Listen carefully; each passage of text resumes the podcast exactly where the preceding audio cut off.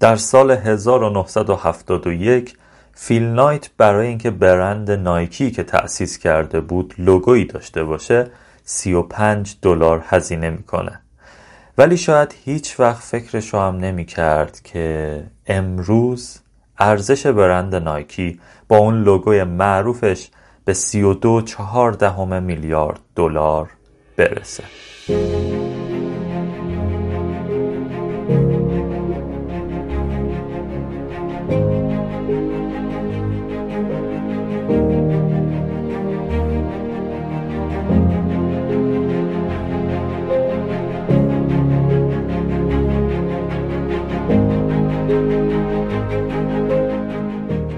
پادکست مکعب.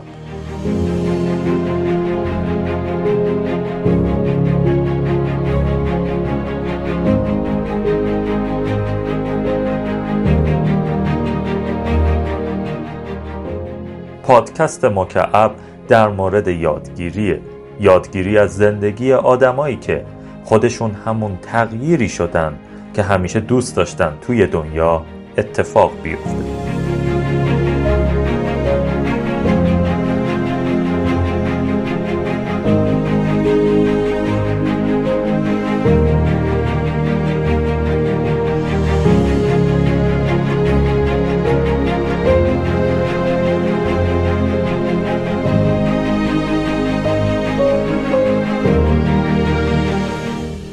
سلام من سینا رضا نواز هستم و این اپیزود اول از پادکست مکعبه که همزمان با روز معلم در اردیبهشت ماه 99 داره منتشر میشه حالا چرا روز معلم؟ چون معلم اولین کسی بود که به همون فهموند میشه دنیا رو یه جور دیگه هم دید و ازش یاد گرفت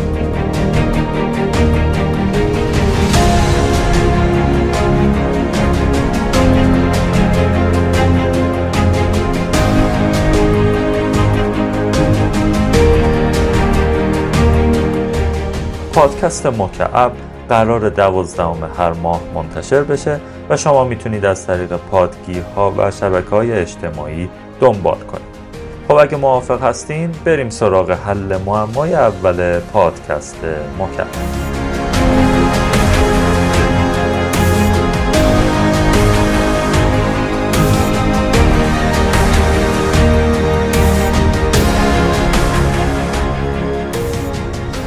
خب قبل از اینکه وارد داستان زندگی فیل نایت بشم باید امروز برند نایکی و خود این شخص رو ببینیم.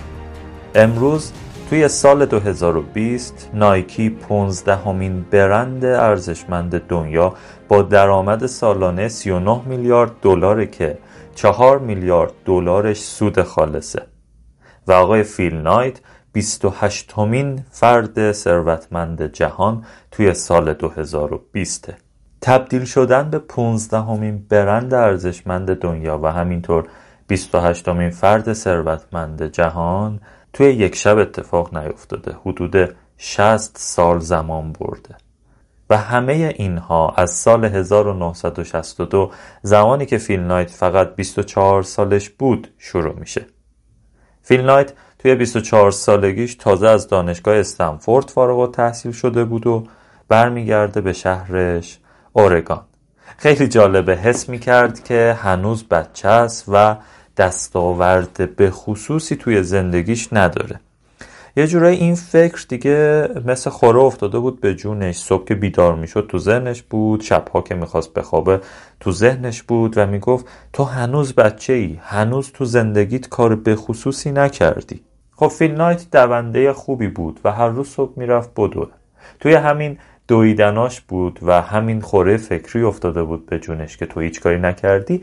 یه روز یه ایده ای می‌زنه به ذهنش. میگه تو که دانشگاه استنفورد رشته کسب و کار خوندی. ایده خوبی هم داشتی. خب چطوره بری همون رو بررسی بکنی و خب برو روی ایدت کار کن. حالا ایدهش چی بود؟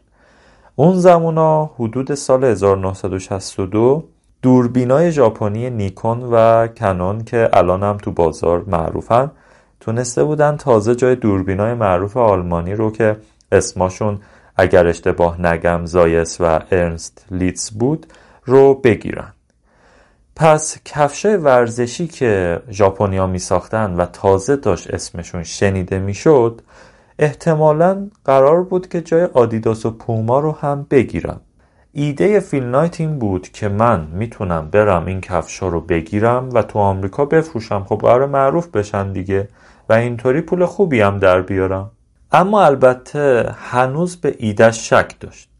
تصمیم می‌گیره به یه سفر دور دنیا بره دنیا رو ببینه ببینه ایده های دیگه چیان بررسیشون بکنه و همزمان توی این سفر به ایدهش هم فکر کنه. شاید یه ایده بهتری به ذهنش می‌رسید. خب سفرش رو با سفر به ژاپن شروع می‌کنه. توی همین سفره که کیفیت کفش ژاپنی رو میسنجه می‌بینه و می‌بینه چقدر خوبن.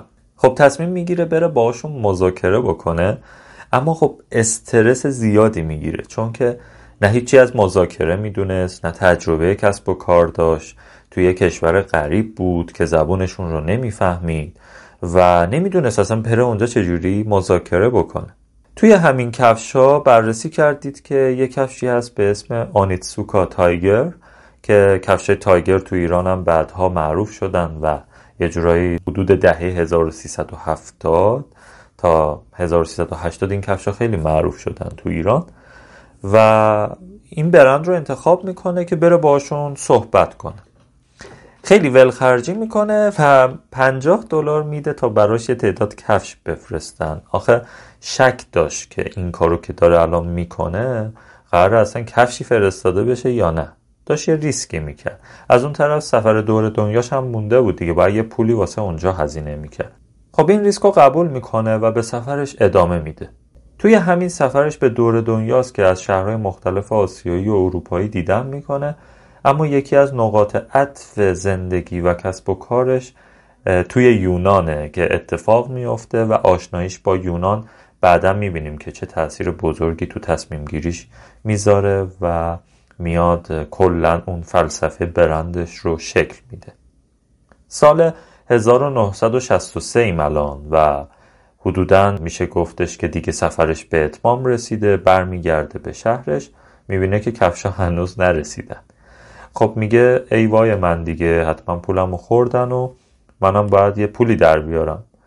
وارد شغل حسابداری میشه تا بتونه یه درآمدی داشته باشه. می‌رسیم به سال 1964 جایی که فیل نایت الان 26 سالشه. حدودا یه سال از سفرش به ژاپن میگذره و بالاخره کفشا می‌رسن. مگه میشه که ژاپنیا اینقدر دیر به جنبن و بعد یه سال کفشا رو بفرستن؟ مسئله ژاپنیا نیستن. سرزنششون نکنیم. فیل نایت فقط دوازده جفت کفش خریده بود و می‌خواست با همین دوازده تا تستش رو شروع بکنه. خب شروع می‌کنه این کفشا رو فروختن و از اونجایی که جنس این کفشا خوب بود یه حسی بهش دست میده که انگار کفشا می‌تونن خوب فروش برن چون مردم داشتن استقبال می‌کردن.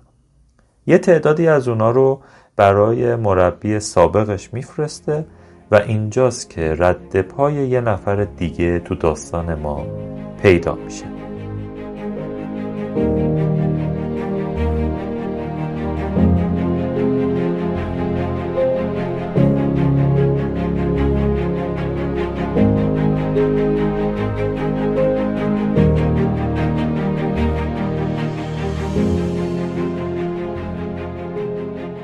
اسم مربی فیل نایت بیل باورمن.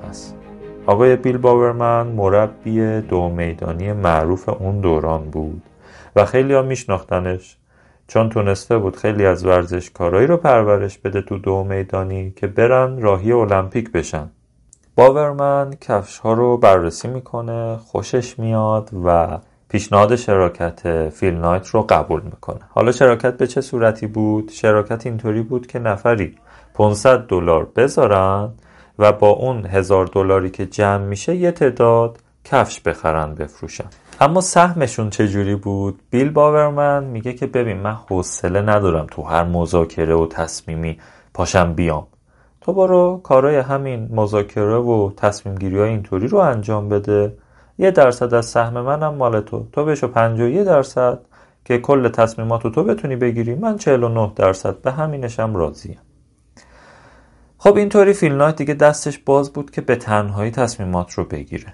یه برند می‌زنه و همین کفش های ژاپنی رو به اسم بلو ریبون اسپورتس میفروشه. یعنی اسم اون برندی که باهاش این کفش ها رو وارد می‌کنه و میفروشه میشه بلو ریبون اسپورتس ترجمه فارسیش اگر بخوایم بهتر بگیم ریبون میشه بندای کفش. و بلو ریبون میشه بندای کفش آبی یعنی صنایع ورزشی بند کفش آبی یه همچین معنایی رو میده. حالا باز تو خود انگلیسی بهتر میشه برداشتش کرد. و خب اسمی بود که همینطوری انتخاب شد. حدودا با این هزار دلار 300 تا کفش به قیمت 3 ممیز 33 دلار به ازای هر جفت کفش خریدن و تونستن 300 تاشو توی دو ماه به خاطر روابط خوبی که باورمن با ورزشکارا داشت بفروشن. نمونه های مشابهی که آدیداس و پوما داشتن تولید می‌کردن اون زمان خیلی گرونتر بود. و این قیمت سه سی و دلاری که برای خود فیل نایت و باورمن در میومد خیلی عدد مناسبی بود که بتونن خوب بفروشنش.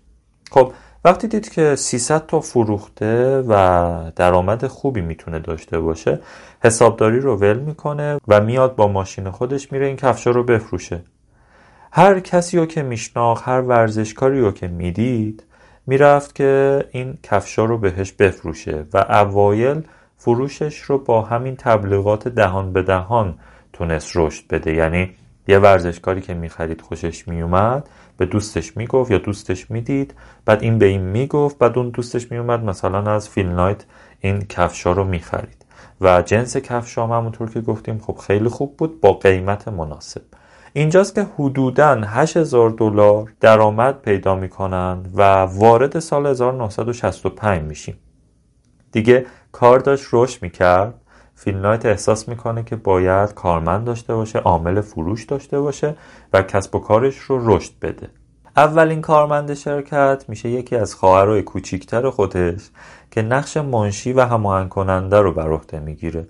یعنی اینطوری میره مثلا خونه میگه که خواهر اگر وقت داری بیا مثلا با هم این کسب و کار رو پیش ببریم و تو هم بتونی یه درآمدی داشته باشی. اونم قبول می‌کنه و بعدش هم یه مسئول فروش استخدام می‌کنه به اسم جف جانسون که فروش این شرکت رو بیشتر بکنه.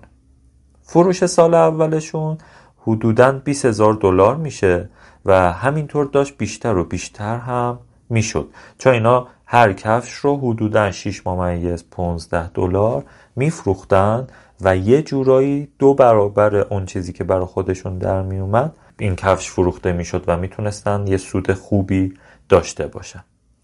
می‌رسیم به سال 1966 پس تا اینجا دیدیم که فروش با 12 تا کفش شروع شد 300 تا شد 8000 دلار درآمد شد بعدش شد 20000 دلار. حالا رسیدیم به سال 1966 توی تابستون 1966 جف جانسون که تو سوال غربی داشت کفشای بلو ریبون رو میفروخت تونست تمام هدفهایی که چیده شده بود تا توی اون جغرافیا فروخته بشه و محقق بشه رو محقق کنه و خیلی فروش رو برد بالاتر. این اتفاق رقم می‌خوره و باعث میشه که فیلنایت بتونه اولین مغازه خورده فروشی خودش رو تو سانتا مونیکا کالیفرنیا افتتاح کنه و اون مسئول فروش یا عامل فروش رو هم بذاره مسئول اون فروشگاه که راحت تر بتونه این کفش ها رو به فروش برسونه. این وسط بیل باورمن هم بیکار ننشسته. همون سال میاد یه کتاب می نویسه و منتشر می‌کنه به اسم جاگینگ. جاگینگ میشه خب پیاده روی یک مقدار سریع که تا اون موقع توی آمریکا اصلا همچین کلمه ای نبود. این کلمه رو جا میندازه و از تاثیرات مفیدش بر سلامتی می نویسه و جالبتر این که حدود یک میلیون نسخه هم فروش میره. خب خیلی جالبه دیگه باورمن خودش سهامدار بلو ریبون اسپورت از اون طرف یه کتاب نوشته که توش اومده همون کفشا رو تبلیغ کرده و این یک میلیون نسخه فروش رفتن کمک می‌کنه به فروش رفتن چی؟ دقیقا همون کفش ها به تب تبلیغات خیلی خوبی صورت می‌گیره و کفش ها هم فروشش میره بالاتر. در پادکست مکعب معماهایی از زندگی افراد پردستاورد مطرح می کنیم و سعی می کنیم با بررسی زندگی اونها به جواب معماها برسیم تا با شناخت و آگاهی بیشتر زندگی بهتری رو هم برای خودمون بسازیم.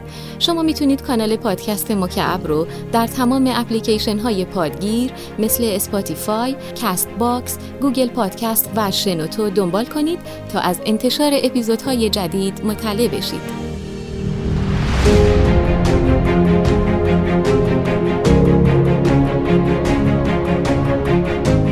فروش به 44 هزار دلار افزایش پیدا می‌کنه. اما یه مشکلی به وجود میاد. می‌بینه که یه عده دیگه هم دارن از ژاپن کفش وارد می‌کنن. سریع وارد عمل میشه میره ژاپن و حق پخش انحصاری می‌خواد. اینجا ژاپنی میگن که آقا تو که فقط تو غربی ما می‌خوایم کل آمریکا رو بگیریم. می‌تونی؟ اینجا میاد یه دروغی میگه. حالا کارش اشتباهه. ولی یه دروغی میگه. میگه که اتفاقا من تو سوال شرقی هم یه مغازه دارم.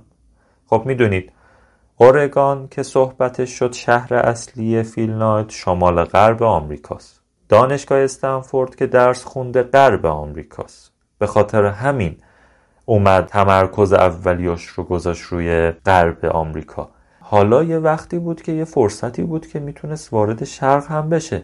اما براش یه هدف خیلی بزرگ و سختی بود چون شرق آمریکا به غربش خیلی فاصله داره و به خاطر همین نمی‌دونست که چجوری باید منتقل بشه به اونجا و اونجا هم مغازه داشته باشه.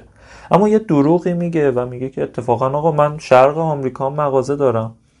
خلاصه اونا هم قانع میشن و به خاطر فروش خوبی که این داشت رقم می‌زد میگن باشه قبوله و یه حق پخش انحصاری سه ساله رو باهاش میبندن توی همین اسنا باز بیل باورمن داستان ما که رد پای پررنگی هم داره بیکار ننشسته. هی از چند سال قبل که این کار رو شروع کردن داشت روی این کفش آزمایش می‌کرد. مثلا نگاه می‌کرد ببینه که چطوری می‌تونه از متریال سبکتری استفاده بکنه چطوری می‌تونه با توجه به علمی که داره نسبت به دویدن بتونه کفش هایی رو طراحی بکنه که به سلامتی کمک بکنه سریعتر بتونن دونده ها بدوان و و اتفاقای دیگه. و این نوآوری هاش رو به رایگان میفرستاد برای همون آنیتسوکا تایگر که ازش کفش میخریدن و میگفتش که ببینید این مثلا اینطوریه اینطوری بکنید بهتر میشه این کفشه و اصلا هم هیچ بحث پتنت و ثبت اختراع و ثبت انحصار تولید و اینا ازشون نمی‌گرفت. می‌گفت آقا ما با هم شریکیم دیگه. اینو که تو گرفتی تو هم کفشای خوبی به ما بده. این کارای باورمن و از این طرف حالا این کاری که فیل نایت کرد و رفت اونجا این ذهنیت رو به اونا داده بود که اینا آدمای توانمند و قابل اعتمادی دیگه. پس این حق پخش انحصاری سه ساله راحت به دست نیومده بود. با یه تلاش چند ساله و اعتماد سازی که صورت گرفته بود تونسته بودن این انحصار رو بگیرن و به خودشون اختصاص بدن. حالا این حق انحصار رو که امضا می‌کنن مدیرای ژاپنی میگن که خب دیگه سفارش جدید بده. اونم میاد پنج هزار تا کفش که اصلا پولشو نداشت از اون طرف برای مغازه که تو شرق نداشت سفارش میده. یعنی به نظر می‌رسه یک دیوانگی بزرگ دیگه. فیلم نایت که برمیگرده اینجاست که میشه گفت اولین قرض هایی که می‌گیره و وام هایی که می‌گیره اتفاق میفته از هر کسی یا هر شرکت یا بانکی می‌تونه قرض می‌کنه میره مغازش رو می‌زنه تو بستون پول اون کفش ها رو میده از اون طرف مغازه بعدیش رو تو یوجین می‌زنه و اینطوریه که وارد سال 1967 میشیم. هنوز نمی‌تونه فیل نایت به درآمدش از فروش کفش بسنده کنه. و مجبور میشه که برای اینکه زندگیشو بگذرونه و خیالش از یه درآمد ثابت راحت باشه وارد دانشگاه بشه و اون دانشگاه هم اسمش هست پورتلند استیت وارد پورتلند استیت میشه و تدریس رو شروع می‌کنه. این تدریس خب براش حکم یه درآمد ثابت داشت که زندگیشو بگذرونه خیالش راحت باشه فروش کفشاش هم بتونه ادامه بده. چون وام زیادی گرفته بود از اون طرف همه پولی که از اون در می آورد خرج وام ها می‌شد و باید اقساطش رو می‌داد دیگه. حالا این دوران براش یه اتفاق شیرینی رقم می‌خوره یکی از شاگرداش که باش آشنا میشه سال بعدش باش ازدواج می‌کنه. یعنی یه خانومی بود که باش آشنا میشه توی یکی از درس های حسابداری و تدریسش و خیلی از ایشون خوشش میاد و می‌بینن که خیلی اخلاقیاتشون با هم می‌خوره و سال 1968 ازدواج می‌کنه. یعنی یه سال بعد آشنایش تا الان دیدیم حدود 1962 که شروع شد 1968 دیم فیل نایت توی این 6 سال تونسته درآمد رو به حدود 80 هزار دلار برسونه ازدواج کرده یه بار رفته بود سر حسابداری اومده بود بیرون. دوباره وارد دانشگاه میشه و میره این دفعه تدریس بکنه که درآمد داشته باشه. داره اقساط وام ها رو میده و همچنان بعد 6 سال از ایجاد بلو ریبان اسپورت هنوز اون اتفاقی که بگیم مثلا خونه داره ماشین داره راحته هیچ اتفاقی اینطوری نیفتاده. وارد سال 1968 شدیم و دیدیم که ازدواج کرد. فروششون الان از 150 هزار دلار تو سال 1968 تونست به 300 هزار دلار تو سال 1969 افزایش پیدا بکنه. چرا یه این اتفاق توی یه سال میفته؟ چون تو 6 سال قبل تونسته بود آروم آروم برسونتش به 150 هزار. بعد این رشد اینطوریه که وقتی تو قوی و قوی تر میشی و معروفتر و معروفتر میشی درآمدت هم بیشتر میشه. اما با این وجود یکی از بزرگترین تأثیرها رو بر این افزایش درآمد کفشی داشت که باورمن طراحی کرده بود طرحش رو به اون شرکت ژاپنی داده بود و اونا با اسم کورتز تولید کرده بودن. حالا دیگه کفش کورتز خیلی معروف شده بودن. هر کی رو می‌دیدی معمولا میشناخت و یا دوست بخره یا خریده بود. نایت توی این مقطع بود که تصمیم می‌گیره بیاد چند تا عامل فروش بیشتر رو استخدام بکنه و باهاشون به صورت پورسانتی کار کنه. با این حال وقتی می‌بینه که حجم فروششون توی سال افزایش پیدا کرد بعد دو سالی که تو کار تدریس بود از تدریس کناره گیری می‌کنه دیگه از این به بعد تمام توجهش رو معطوف به شرکتش می‌کنه. می‌رسیم به سال 1971 یعنی دو سال بعد. فروش فکر می‌کنید به چه عددی رسیده از 300 هزار دلار؟ فروش از 300 هزار دلار به عدد باور نکردنی یک ممیز سه دهم میلیون دلار می‌رسه. داشت همه چیز خوب پیش می‌رفت. همه چی داشت گل و بلبل می‌شد. اما اینجا یه اتفاق ظاهرا بد میافته و اونم این بود که رابطهش با ژاپنیا شکراب میشه. ژاپنیا می‌گفتن سهم زیادی از شرکتت رو خب به ما بده وگرنه یه توضیح کننده دیگه تو شمال آمریکا پیدا می‌کنیم. آخه ژاپنیا اون مزه کرده بود زیر زبونش اینا می‌دونن چقدر فروش داره. گفتم خب این که شرکت خاصی نداره. کل تولیداتش هم که به ما وابسته است. بعد ما بریم با یکی دیگه انحصاری قرارداد ببندیم. قطعا این ضرر می‌کنه. پس میاد بیشتر سهمش میده به ما و ما می‌تونیم شعبه بزنیم و آمریکا رو بهتره کنیم. اما این وسط فیل نایت میاد یه تصمیم دیگه می‌گیره. فیل نایت بررسی می‌کنه می‌بینه که چه شانسی آوردن. چرا؟ قراردادشون به صورت اتفاقی سال 1972 دقیقا بعد از المپیک مونیخ قراره که به اتمام برسه. المپیک و رویدادهای ورزشی برای کسایی که مثل اینا محصولات ورزشی میفروختن. حالا اینا فقط کفش ورزشی میفروختن. خب یه رویداد فوقالعاده بود و یهو فروششون رو می‌برد بالا. به خاطر همین اینجا خیلی شانس آوردن. فیل نایت میاد میره با یه کارخونه صحبت می‌کنه تو آمریکا. به توافق می‌رسن که کفشاشون رو خودشون تولید کنن. میگه باورمن که داره طرحشو میده. ما هم که حدود نه سال تو این کاریم. خب یه چیزای سر در آوردیم. پولمون هم که الان دیگه می‌رسه. خب بیایم اینجا خودمون تولید بکنیم که اگه قراردادمون تموم شد و قرار من شرکتم رو قرار نیست که به ژاپنیا بدم و قراره که انحصارمون دیگه تمام بشه خب کفشای خودمون رو تولید کنیم بفروشیم. دیگه بلو ریبون اسپورتس معروف شده بود و می‌تونستن خوب کفش بفروشن. اما تصمیم می‌گیره که این اسم بلو ریبون اسپورتس رو الان که قرار از واردات کفش ژاپنی تغییر کنه به تولید داخلی اسمش رو عوض کنه. دیگه مردم فکر نکن کفش ژاپنی به خاطر همین اسم عوض می‌کنه می‌ذاره نایکی. نایکی چجوری به ذهنش می‌رسه؟ یادتون میاد که گفتم یه سفر به یونان داشت تو همون سفر دور دنیاش و خیلی تاثیر گذاشت توی تصمیماتش. نایکی اسم الهه یونانیه که به الهه پیروزی شناخته میشه. خب چی بهتر از این برای فروشنده کفش های ورزشی که نوید پیروزی بده؟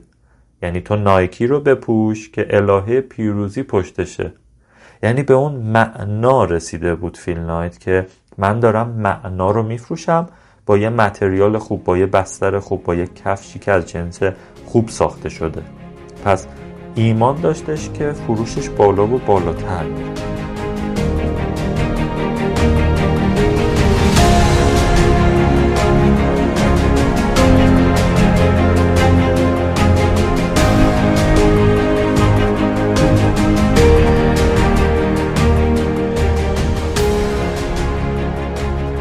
حالا چه اتفاقی میفته؟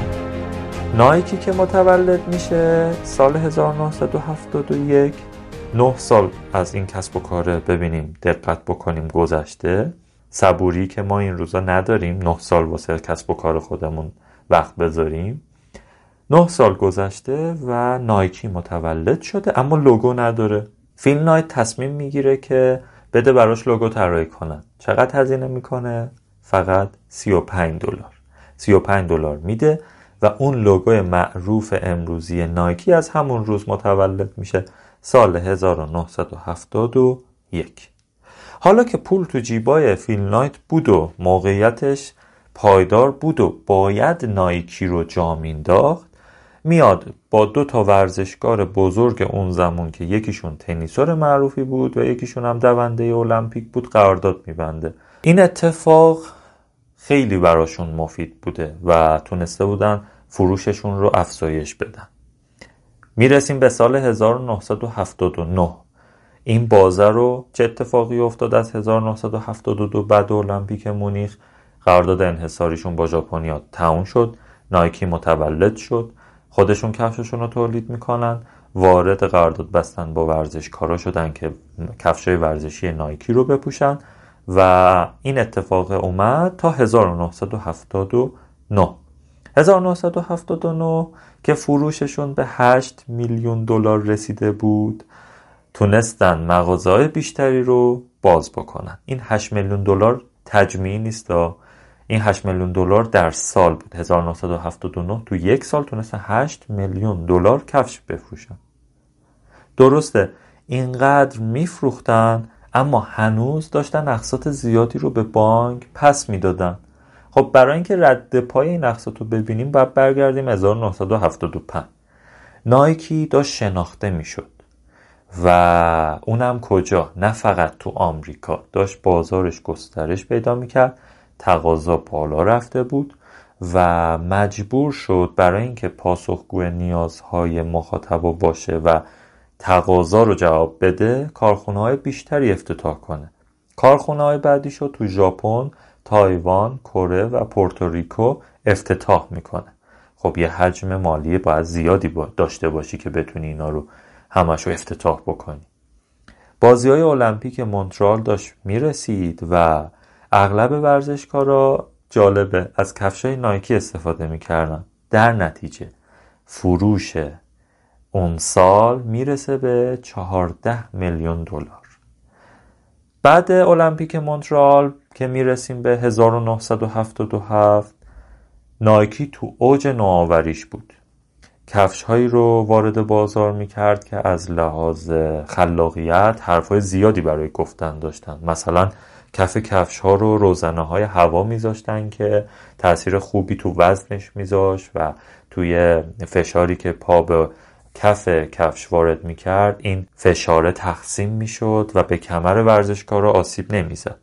این نوآوری باعث شد که دیگه سال 1977 آدیداس رو پشت سر بذارن و وقتی آدیداس رو توی زمینه کفش ورزشی تونستن پشت سر بذارن نایکی شروع کرد لباس های ورزشیش رو رو کرد که بفروشه.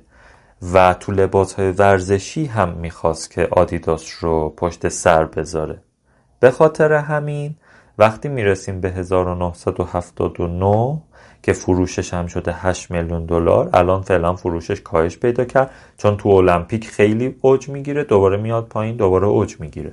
حالا که 8 میلیون دلار شده درآمدش اوجگیری کرده توی خلاقیتش از اون طرف تقاضای بازار خیلی زیاد شده. کارخونه های زیادی زده و باید توی بحث فروش لباس های ورزشی هم می‌تونست رقباش رو بگیره. دیگه کلی وام و اینها جور می‌کنن که بتونن این پول ها رو بدن و چون الان حدودا 16 ساله که شرکتشون هست پابرجاه خب بانک هم اعتماد می‌کردن و بیشتر درآمدشون هم خب صرف همین اقساطه می‌شد. سال 1979 یکی از موفق ترین سالهای نایکی میشه. چرا؟ چون تو دهه 80 میلادی نایکی میاد یه مدل بازاریابی جالب رو پی می‌گیره.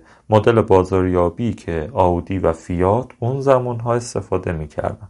آودی و فیات چیکار می‌کردن؟ ما الان تو ایران هم داریم دیگه. مثلا ایران خودرو میگه آقا یه محصول من اسمش مثلا پژو یکیش سمنده یکیش چیه چیه چیه.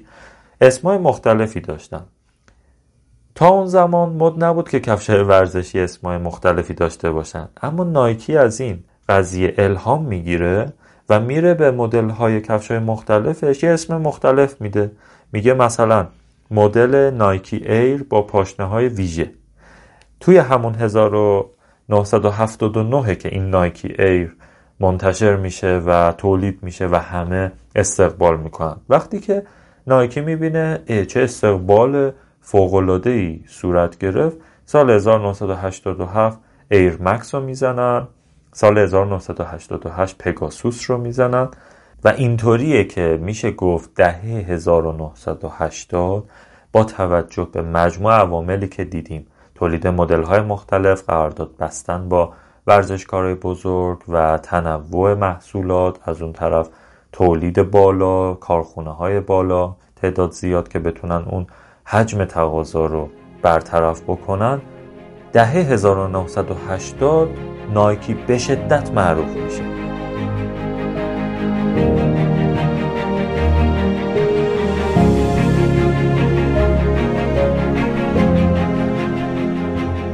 پادکست مکعب رو در رسانه های اجتماعی دنبال کنید. شما می‌تونید در اینستاگرام، تلگرام و توییتر با نام کاربری کیوکست آندرلاین آی آر پادکست مکعب رو پیدا کنید و از معماهای زندگی افراد پردستاوردی که در موردشون صحبت می‌کنیم مطلع بشید.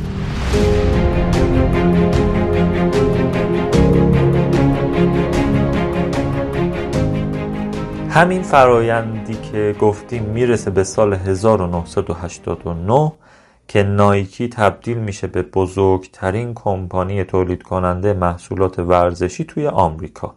و دیگه پاش رو به چین باز کرده پاش رو به تمام بازارهای جهانی باز کرده و تونسته درآمد فوقالعاده ای رو نصیب خودش بکنه.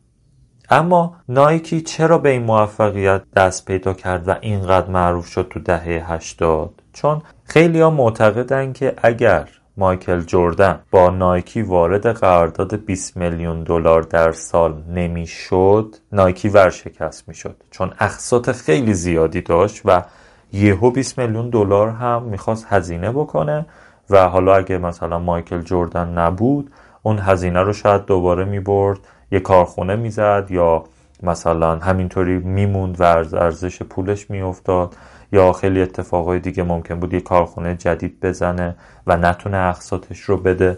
به خاطر همین نقطه عطف رشد برند نایکی رو خیلی یا قرارداد برند نایکی با مایکل جردن می‌دونن. مایکل جردن یه بسکتبالیست افسانه ای اون دوران بود و سال 1984 نایکی به افتخار این قراردادی که با مایکل جردن بس از کفش جدیدش به اسم ایر جردن هم که خیلی خیلی معروفه و اگر نگیم گرونترین محصولشه یکی از گرونترین محصولات نایکی هست تونست رونمایی بکنه و حجم عظیمی از مخاطبانی که به مایکل جردن علاقه داشتن این کفش رو بخرن. اینجا میشه یه نقطه عطف توی مسیر برند نایکی و رشد بیش از حدش که بالاخره تونست 1989 لقب بزرگترین کمپانی تولید کننده محصولات ورزشی توی آمریکا رو نصیب خودش بکنه. حالا این قرارداد بستن نایکی با آدمای بزرگ هنوزم ادامه داره. مثلا بعد مایکل جوردن تایگر وودز باهاش قرارداد بسته شد که توی اون زمان تایگر وودز تبدیل شد به پردرآمدترین ورزش کار دوران. یعنی می‌گفتن خیلی از همه بیشتر پول در آورده توی سال بعدش 2003 با لبرون جیمز قرارداد بستن. توی جام جهانی 2002 از رونالدو برزیلی حمایت کردن. الان هم که با رافائل نادال و کریستیان رونالدو و ورزشکارهای مطرح دیگه قرارداد دارن و این فراینده و این طرز فکر همچنان باقیه.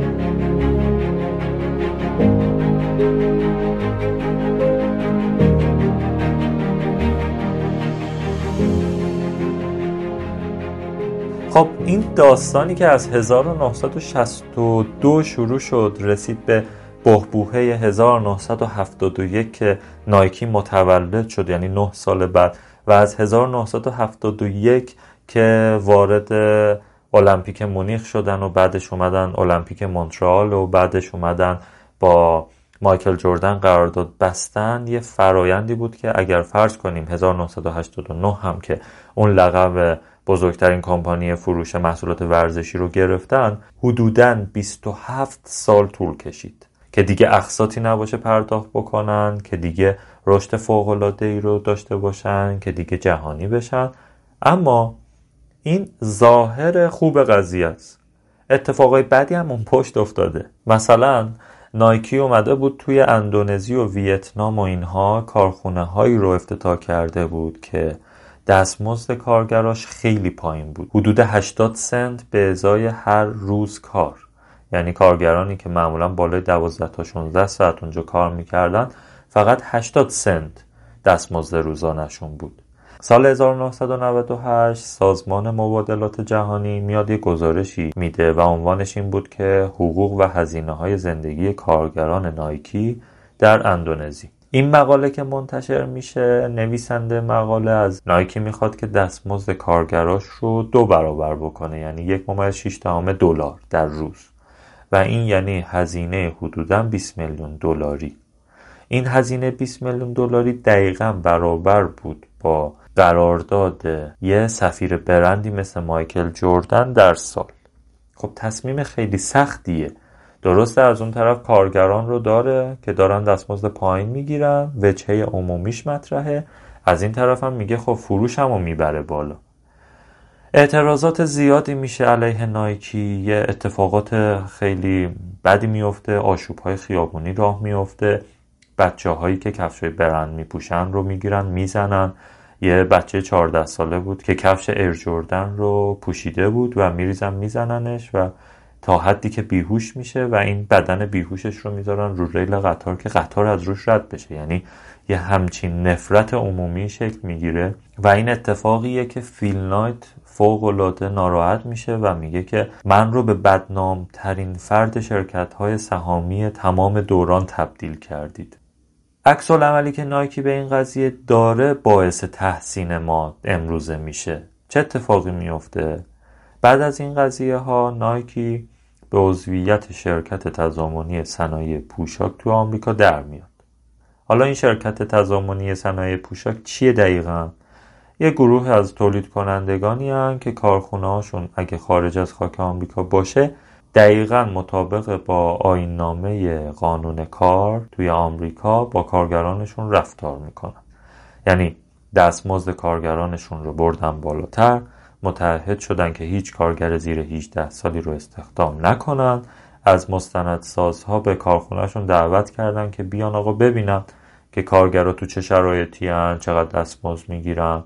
و این اتفاق میفته سال 2003 یه مستندی پخش میشه با عنوان چرا جهانی شدن درست است که نشون میده وضع کارگرای نایکی خوبه درست کار تو کارخونه مشکلاتی رو داره اما وضعیت کارکنا بهتر شده و تونستن که اون شرایط قبلی رو از بین ببرن و شرایط خوب جدید رو جایگزین بکنن.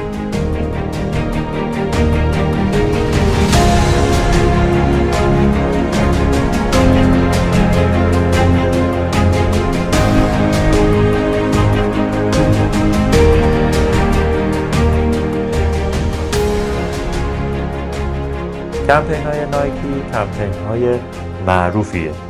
نایکی همیشه به معنی برندش اهمیت داده و صرفا نخواسته یک برند ورزشی باشه بلکه اومده به این فکر کرده که چطور می‌تونم معنای رشد، پیشرفت، پیروزی و بهتر بودن رو به کسایی که از من استفاده می‌کنن و مشتری من هستن القا کنم.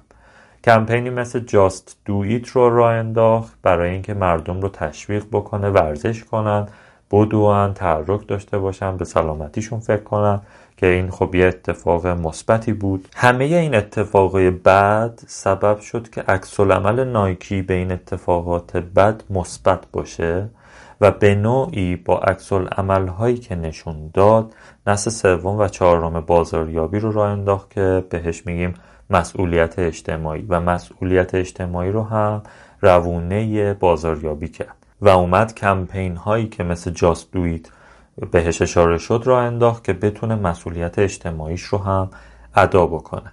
الان تو تمام دنیا نایکی فروشگاه هایی رو داره که به نایکی تاونز معروفن یا شهرهای نایکی که خیلی فروشگاه های بزرگی هن و شعب مختلفی داره و در ادامه همین مسئولیت اجتماعی جالبه بدونیم که یه سری فروشگاه هایی به اسم نایکی گادس داره که فقط و فقط وسایل ورزشی مختص بانوان رو به فروش میرسونه تا حمایت بکنه از خانم ها که بیشتر ورزش کنن بیشتر بتونن تحرک داشته باشن بیشتر بتونن به سلامتیشون اهمیت بدن. مجموع این اتفاق های خوب و بد روند زندگی صبوری فیل نایت اتفاقاتی که باورمن رقم زد تمام اینها توی یک تاریخچه 68 ساله گنجید و برند نایکی که حدوداً 50 سالشه.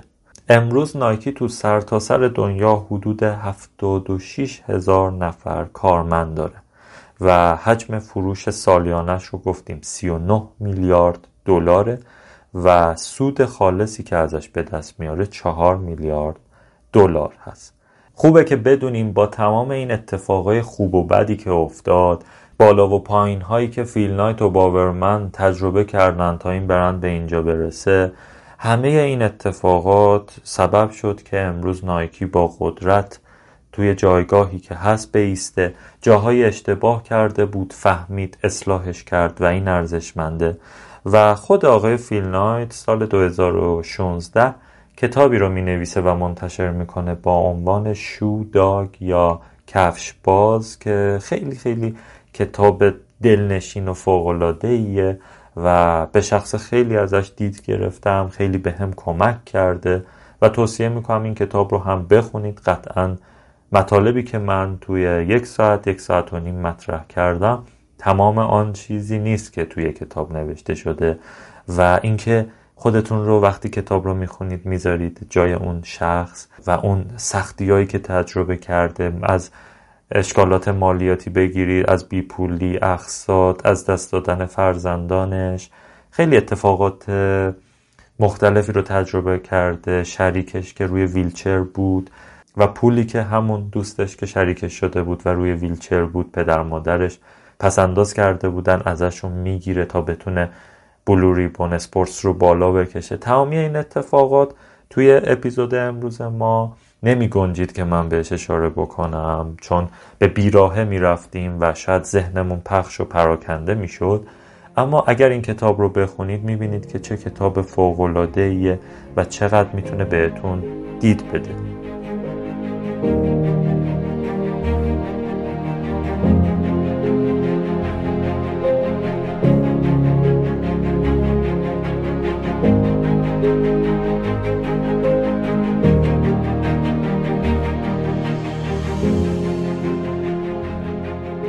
پادکست مکعب در انتهای هر اپیزود یه بخش ویژه هم داره که میایم با هم همفکری می‌کنیم و مباحثه می‌کنیم به این صورت که چرا اون شخصی که در موردش داریم صحبت می‌کنیم تونست پردستاورد بشه این مباحثه به چه صورتیه؟ من نظرات خودم رو میگم و ازتون می‌خوام که کامنت بذارید یا نظراتتون رو به بخش پشتیبانی ما بگید یا اگه تو پادگیر خاصی دارید گوش می‌کنید حتما نظراتتون رو توی اون اپیزود بنویسید یا تو سوشال مدیای ما بیاید کامنت بذارید که نظر شما چیه؟ چرا فیلم تونست موفق بشه؟ اصلا چی از زندگیش یاد گرفتیم؟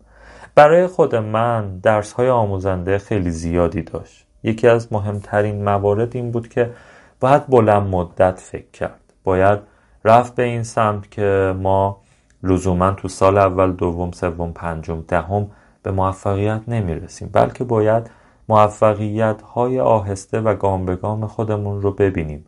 رشد آروم آروم خودمون رو ببینیم و بگیم دست مریضا آفرین خیلی رشد خوبی بود. کجاها ایراد داشتم کجاها داغون بود وضعیتم.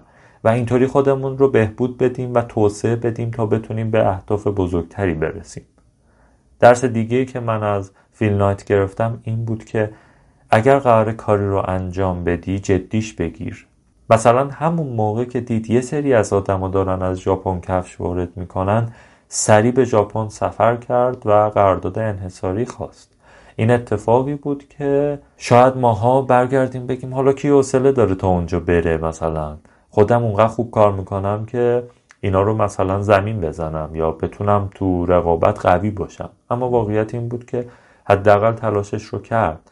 این تلاشش رو کردن خیلی جالبه. مثلا مذاکره بلد نبود زبون ژاپنیا رو بلد نبود. نمی‌دونست که اصلا میشه رفت مذاکره کرد باهاشون یا نه. اما تلاشش رو کرد و رفت باهاشون صحبت کرد و فقط 50 دلار داد. و یه جورایی مزه مزه کرد ببینه که فروش میره تو آمریکا نمیره. نکته جالب دیگه که ازش یاد گرفتم این بود که این آدم هر جایی به پول نیاز داشت نگفت نه کار من فقط فروش کفش و وسایل ورزشیه.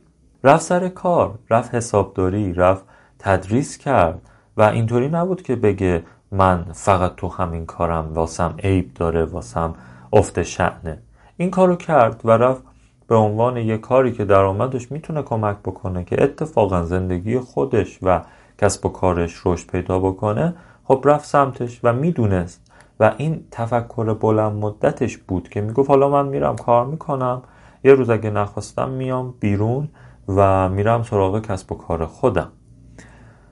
مطلب جذاب دیگه که میشه از فیل نایت یاد گرفت این بود که هیچ وقت دست نکشید از بهتر شدن. یعنی همیشه ایرادایی رو می‌دید فروش کم فروش زیاد اینکه کجا اشکال دارن اینکه کجا می‌تونن رقابت بکنن. و شجاعت داشت. یعنی وارد این قضیه شد که خب من خودم کفش ها رو تولید می‌کنم یا وارد این قضیه شد که ما که توی کفش های ورزشی تونستیم آدیداس رو زمین بزنیم. خب تو وسایل ورزشی هم می‌تونیم این کار رو انجام بدیم. این شجاعت خیلی جذاب بود و مهمتر از همه شجاعتی که در مقابل تصمیمات اشتباهش گرفت و تصمیم گرفت که اصلاحش بکنه برام جذاب بود. یعنی حس اینکه تو می‌دونی کارگرا کم می‌گیرن خب و می‌دونی وضع اسفناکی دارن. ممکن اصلا حواست نباشه یا اصلا حواست باشه اون شیطان درونت اون حس بد درونت اون اون حسی که داره گولت می‌زنه و میگه که خب حالا اون کارگرا که تا دیروز درآمد نداشتن الان ولی می‌تونن روزی 80 سنت درآمد داشته باشن. خب اینجور مکالمات درونی شکل گرفته اما وقتی دیده که نه مردم راست میگن. حقوقشون خیلی پایینه و من دارم ازشون بیگاری می‌کشم. واسه اصلا بگیم نایکی هم که شده واسه خودخواهی هم که شده اومد این تصمیم اشتباه رو اصلاح کرد و همین اصلاح جالب بود برام که پشت اشتباهات خودش وای نستاد که بگه همینی که هست. بلکه اومد جلوی اشتباهات خودش وایستاد و گفتش که من عذر می‌خوام که این اتفاق رقم خورد این عذر خواستنه. به وسیله کارهایی بود که تو این زمینه انجام داد. به هر صورت امیدوارم این اپیزود اپیزود خوبی بوده باشه برای شروع. قطعا ایراداتی داریم قطعا مسائلی هست. به خاطر همین خیلی خوشحال میشم که فیدبک بدید نظراتتون رو بگید پیشنهاداتتون رو بگید انتقاداتتون رو بگید تا بتونیم این اپیزودها رو بهتر و بهتر کنیم. و هر ماه یک اپیزود قرار منتشر کنیم که امیدوارم تو این مسیر بهتر و بهتر پیش بریم. شما می‌تونید پیشنهادات خودتون برای اینکه در مورد چه اشخاص یا برندهایی بریم بررسی بکنیم و نتیجهش رو به صورت یه اپیزود منتشر بکنیم برای ما ارسال بکنید و این کار رو می‌تونید از طریق سوشال مدیا یا شبکه های اجتماعی یا از طریق پیام گذاشتن توی پادگیرها انجام بدید. ممنونم که توی این اپیزود همراه من بودید. براتون بهترین ها رو آرزو می‌کنم. امیدوارم این اپیزود تونسته باشه با توجه به بینش و نگرشی که خودتون دارید. یه سری مفاهیم مثل تلاش، صبوری و سخبوشی و غیره رو از درون این مفاهیم زندگی فیل نایت و برند نایکی بیرون بکشید و تو زندگی خودتون ازش استفاده بکنید. بهترین ها رو براتون آرزو می‌کنم و در هر فضا و موقعیت و مکانی که هستید شاد و خوش باشید. ممنونم. خدا نگهدار.